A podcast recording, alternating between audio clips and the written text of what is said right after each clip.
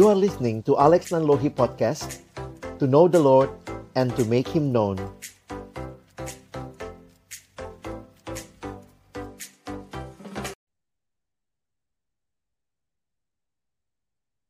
Shalom sahabat perkantas, jumpa lagi dalam SMS Sejenak Menikmati Sabda. Hari ini kita akan melihat satu bagian firman Tuhan dengan tema Aku menyertai kamu senantiasa. Kita mungkin sering kali mendengarkan kalimat ini yang merupakan apa yang Tuhan Yesus sampaikan kepada murid-muridnya. Di dalam Injil Matius pasal yang ke-28 ayat 19 dan 20. Yesus berkata, "Karena itu pergilah, jadikanlah semua bangsa muridku, dan baptislah mereka dalam nama Bapa dan Anak dan Roh Kudus, dan ajarlah mereka melakukan segala sesuatu yang telah kuperintahkan kepadamu. Dan ketahuilah, aku menyertai kamu senantiasa sampai kepada akhir zaman." Injil Matius dikenal sebagai Injil kerajaan Injil yang menyatakan Yesus sebagai raja. Dan apa yang kita perhatikan di dalam awal Injil Matius, kita menemukan istilah Immanuel yang berarti Allah menyertai kita. Dan di akhir Injil Matius, Yesus menegaskan penyertaannya senantiasa sampai kepada akhir zaman kepada murid-muridnya. Ketika Yesus kembali ke surga, maka Roh Kudus yang diberikan menyertai umat Allah sampai kepada akhir zaman. Yesus sang raja yang telah bangkit dan menang. Dialah yang memberikan kepastian ini kepada murid-muridnya bahwa dia menyertai kita senantiasa. Apa artinya melihat kerajaan Allah? Kerajaan Allah berarti Allah adalah raja satu-satunya yang berkuasa penuh dan memerintah atas seluruh ciptaannya. Teman-teman yang dikasihi dalam Tuhan Yesus Kristus, sahabat perkantas, penyertaan ini bukanlah penyertaan yang membuat kita sekadar luput dari berbagai persoalan, tetapi penyertaan ini mengingatkan kita bahwa begitu banyak tantangan yang kita hadapi sebagai murid yang hadir di dalam dunia ini. Jika kita memperhatikan Matius 28 ini, kita melihat bagaimana bagian ini terkait dengan apa yang Tuhan Yesus perintahkan. Supaya mereka pergi menjadikan semua bangsa murid, membaptis, mengajar. Ini merupakan panggilan murid-murid Tuhan di dalam dunia ini untuk hidup sebagai warga kerajaan Allah di tengah-tengah situasi yang kita hadapi yang tentunya tidak mudah, hidup sebagai umat milik Allah, hidup sebagai anak-anak Tuhan yang ingin tetap hidup sesuai kehendak Allah di dalam dunia ini.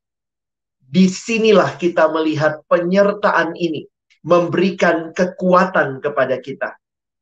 Kalau kita melihat tantangan yang ada, entah itu sekularisme yang ada sekarang, di mana orang merasa bahwa kerohanian bukanlah hal yang penting.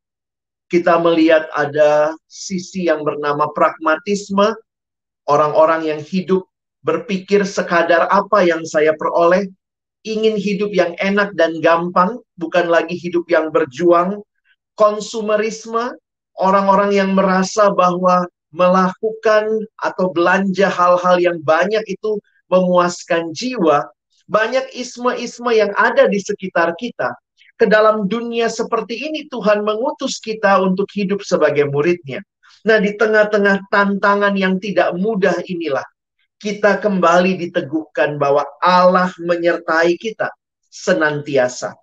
Penyertaan Allah membuat kita melihat tantangan ini bukan sekadar sebagai sesuatu yang begitu menekan kita, tetapi menjadi peluang bagi kita untuk juga membawa Injil Tuhan ke tengah-tengah kehidupan masyarakat.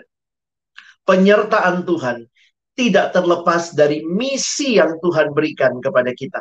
Ini bukan sekadar penyertaan yang membuat kita rasanya tidak mengalami pergumulan, hidup lancar-lancar saja, tetapi penyertaan ini adalah penyertaan yang membawa kita untuk bersama-sama melakukan apa yang menjadi misi Allah. Hal yang luar biasa. Ia adalah Tuhan yang memiliki kehidupan kita. Ia tahu segala pergumulan kita, bahkan ia tahu segala kerapuhan kita.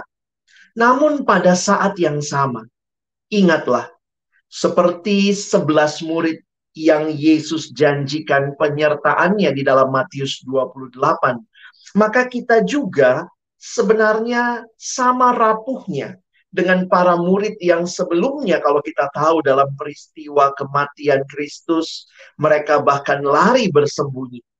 Tetapi Tuhan mempercayakan misi kerajaan ini kepada murid-muridnya yang masih mungkin gagal. Dan ini juga menjadi satu kenyataan bahwa Tuhan memakai saudara dan saya. Murid-murid Kristus yang rapuh dalam dunia ini. Yang mungkin gagal ketika hidup sebagai murid Tuhan. Tetapi ingatlah, dia berjanji, dia menyertai kita. Ini menunjukkan bahwa hanya bersama dengan dialah kita memperoleh kekuatan menghadapi berbagai pergumulan dalam kehidupan dunia ini. Tuhan berjanji, Dia tidak meninggalkan kita, dan ini menolong kita di dalam segala pergumulan yang kita hadapi untuk terus bangkit, memandang kepada Dia, dan tetap hidup sebagai muridnya. Kalaupun kita gagal, bangkit kembali pandanglah kepada Tuhan, yakinilah penyertaannya yang indah. Bersama dengan Tuhan, kita dimampukan menghadapi segala persoalan yang kita alami. Teman-teman, sahabat perkantas yang dikasihi Tuhan, biarlah kita bukan hanya mengenal Tuhan, tetapi kita mengalami kuasa kebangkitannya yang menolong kita untuk bisa hidup di dalam dunia milik Tuhan, hidup sebagai murid-muridnya, hidup sebagai warga kerajaan Allah. Saya menutup dengan satu kisah yang diceritakan ini juga kisahnya kisah kerajaan. Jadi ceritanya ada raja ya waktu itu ya di masa lalu raja di Inggris lah ya kita buat uh, ceritanya menolong kita menghayati kerajaan di Inggris pada waktu itu raja biasa berkunjung ke kota-kota dan juga bahkan ke desa. Nah, raja biasanya naik kereta kuda kalau dia tugas berkunjung ke desa-desa dan pada waktu itu raja akan berkunjung ke satu desa dan semua penduduk desa itu menyambut raja. Jadi ketika mereka tahu sang raja akan lewat kira-kira jam 9 pagi mereka sudah berkumpul sejak setengah 9 sekolah diliburkan sebentar semua anak sekolah disuruh menyambut raja di sepanjang jalan yang akan dilewati kereta kuda sang raja.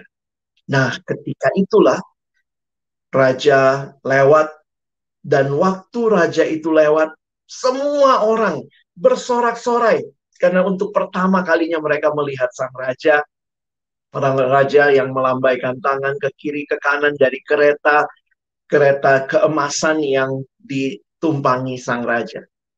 Iya, pemandangan ini hanya sekitar lima menit ya sudah rajanya selesai dan lewat. Nah, tapi kemudian ketika itu semua orang berbicara tadi mereka melihat raja dan semua orang begitu bersuka cita. Anak-anak sekolah disuruh kembali Ayo kita kembali ke sekolah kata guru dan di perjalanan itu gurunya menemukan seorang anak perempuan yang sambil berjalan kembali ke sekolah dia menangis terseduh-seduh. Lalu gurunya bertanya, "Mengapa kamu menangis? Lihat semua temanmu sedang bersuka cita. Apa tadi kamu tidak lihat raja? Apa mungkin kamu tadi sempat ke toilet sehingga tidak melihat sang raja ketika lewat?" Anak itu berkata, tidak. Tadi saya lihat kok sang raja. Lalu kenapa kamu menangis? Lalu anak itu kemudian berkata, iya saya tadi ada kok, saya lihat sang raja. Tapi sang raja tidak lihat saya. Sahabat perkantas yang dikasihi Tuhan, ilustrasi ini menunjukkan itulah raja dunia. Yang kita melihat dia, tapi dia tidak melihat kita. Tetapi raja kita penebus kita yang bangkit dan menang. Dialah sang raja yang bukan hanya kita mengenal dia, tetapi dia mengenal setiap kita. Dia tahu pergumulan setiap kita dan penyertaannya menolong kita secara pribadi lepas pribadi melewati berbagai pergumulan hidup. Kiranya penyertaan dari Sang Raja ini membawa kita untuk terus hidup menjadi muridnya di dalam dunia milik Allah. Tuhan memberkati kita, bukan hanya jadi pendengar yang setia, tapi boleh jadi pelaku-pelaku firman-Nya. Amin.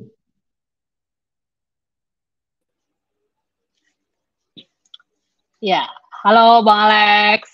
Halo Nov, apa kabar? Ya, thank you Bang. Baik ya. Oke, okay, thank you Bang buat renungannya disampaikan kepada setiap kita ngomongin tentang penyertaan Allah yang senantiasa ada gitu ya buat setiap yeah. kehidupan kita gitu.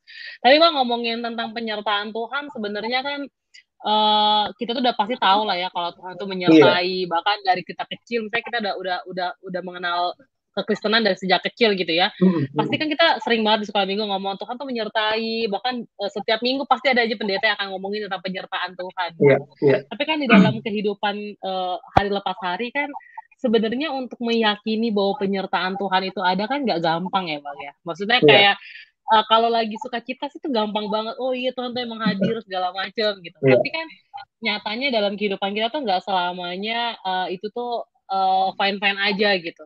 Nah, hmm, jadi hmm. kadang kala juga sering banget kita ngalamin kayak kita mempertanyakan sebenarnya Tuhan menyertai kita nggak ya gitu atau enggak yeah. ketika kita ngelakuin dosa gitu ya sebenarnya hmm. Tuhan tetap menyertai nggak ya walaupun aku ngelakuin kesalahan gitu. Nah, kira-kira gimana ya Bang ya untuk kita tuh terus meyakini dan menghayati bahwa Tuhan tuh akan tetap menyertai kehidupan kita uh, hari lepas hari yeah. gitu Bang. Ya gimana tuh Bang? Iya. Nah, pertanyaannya sangat baik ya, karena ini memang realita kehidupan kita sebagai umat Allah. nah, saya pikir kita mesti mengingat bahwa ada hal-hal yang simple, tapi kita perlu terus diingatkan. Sama seperti kalau kita naik pesawat udara, maka mungkin kita sudah bilang, wah saya udah sering nih traveling naik pesawat, tapi setiap kali pesawat itu akan terbang, kalau itu pesawat komersil, maka pasti akan dijelaskan cara menggunakan sabuk pengaman, cara menggunakan jaket pelampung. Karena itu hal-hal yang mendasar, banyak yang bilang sudah tahu, tetapi perlu terus diingatkan. Demikian juga dengan penyertaan Tuhan. Saya pikir kita tetap harus mengingat, dan ada tiga hal yang saya pikir kita perlu hayati untuk tetap menikmati dan mengingat penyertaan Tuhan. Yang pertama, Tuhan sudah memberikan kita rohnya yang kudus. Rohnya yang kudus diberikan diam bersama kita, itu menunjukkan bahwa dia menyertai kita. Dan ini menjadi satu hal yang menarik ketika kita di dalam dunia, waktu jatuh dalam dosa, lalu ada suara hati yang diterangi roh kudus menggelisahkan kita. Ingat, itu sebenarnya adalah bukti penyertaan Tuhan. Yang kedua, yang Tuhan berikan sebagai bukti keyakinan bahwa Dia hadir menyertai, Tuhan memberikan Rohnya yang kudus. Uh, maaf, yang pertama Rohnya yang kudus, yang kedua Tuhan memberikan firman-Nya. Firmanmu itulah pelita bagi kakiku dan terang bagi jalanku. Hidup orang percaya bukan dipimpin oleh perasaan. Aduh, saya kayaknya rasa Tuhan lagi nggak menyertai nih. Apalagi kalau habis bikin dosa begitu ya. Tetapi keyakinan penyertaan Tuhan itu karena firman-Nya. Tentu dia hadir ketika kita melakukan kebenaran dan dia hadir juga dalam duka cita ketika kita melakukan dosa. Nah, itu membuat kita menyadari bahwa penyertaan Tuhan tidak tergantung perasaan kita, tetapi tergantung kepada apa yang kita baca dan renungkan dalam firman. Dan yang ketiga, Tuhan memberikan kita komunitas, komunitas umat Allah yang kehadirannya sebenarnya menegaskan bahwa Allah hadir bagi kita, bagi sesama di dalam komunitas. Memang ada yang bilang, mana Tuhan? Saya nggak lihat Tuhan. Tetapi ketika kita sedih, ada saudara seiman yang Tuhan pakai menghibur kita, Tuhan pakai mungkin untuk meneguhkan kita, itu menunjukkan bahwa Tuhan hadir dengan berbagai cara untuk menegaskan bahwa dia menyertai kita, dan ini sebenarnya cukup untuk kita melalui berbagai pergumulan kehidupan. Jadi ingat tiga hal ini ya. Roh Kudus, firman, dan juga komunitas menjadi penegasan Allah akan kehadirannya senantiasa bagi kita.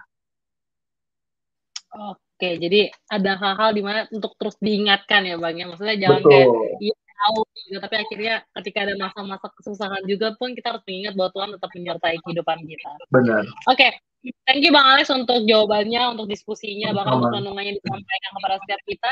Dan boleh meminta Bang Alex juga ya menutup kita di dalam doa untuk siaran hari ini. Siaran, silakan Bang. Baik, mari kita berdoa. Tuhan siang hari ini kami bersyukur kami boleh belajar kebenaran firman-Mu. Terima kasih untuk janji penyertaan Tuhan yang mungkin sudah sering kami dengar. Tetapi juga kembali Tuhan ingatkan bahwa Engkau hadir menyertai kami personal satu persatu. Tuhan tidak meninggalkan kami. Dan bahkan Tuhan hadir untuk meneguhkan kami untuk hidup sebagai murid-Mu di dalam dunia milik Allah. Hamba berdoa bagi saudara-saudara, sahabat perkantas yang mendengarkan siaran ini di mana pun kami berada. Baik siswa, mahasiswa, alumni yang sedang berjuang hidup sebagai murid Tuhan. Begitu banyak tantangan yang kami hadapi, tetapi Tuhan engkau mengingatkan.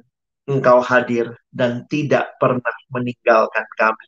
Dan itulah yang menolong kami terus maju untuk hidup sebagai muridmu, bersaksi, menjadi berkat di tengah-tengah dunia ini. Kiranya kami terus dipimpin oleh rohmu yang kudus, kami diteguhkan oleh firmanmu, dan kami hidup dalam komunitas yang memberikan kepada kami terus-menerus keyakinan Tuhan hadir dan menyertai kami. Terima kasih, berkati masing-masing kami dalam aktivitas kami setelah ini. Kami menutup SMS siang hari ini dalam nama Yesus kami berdoa. Amin. Oke, dan saatnya kami berdua akan undur diri dari layar kaca teman-teman. Dan sampai jumpa di siaran selanjutnya. Bye-bye.